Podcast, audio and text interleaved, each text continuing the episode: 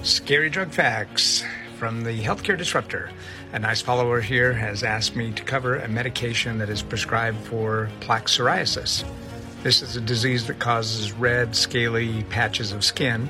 This medication can also be used to treat psoriatic arthritis, red, scaly patches of skin with inflammation of the joints.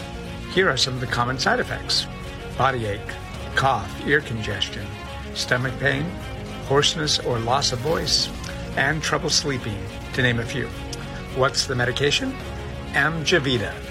Here are some natural alternatives to consider turmeric, omega 3 fatty acids, vitamin D, exercise and stress management. I'll post all the details of the alternatives for treating autoimmune diseases on the Facebook group Healthcare Disruptors. Please join us there at Healthcare Disruptors. Shortcast Club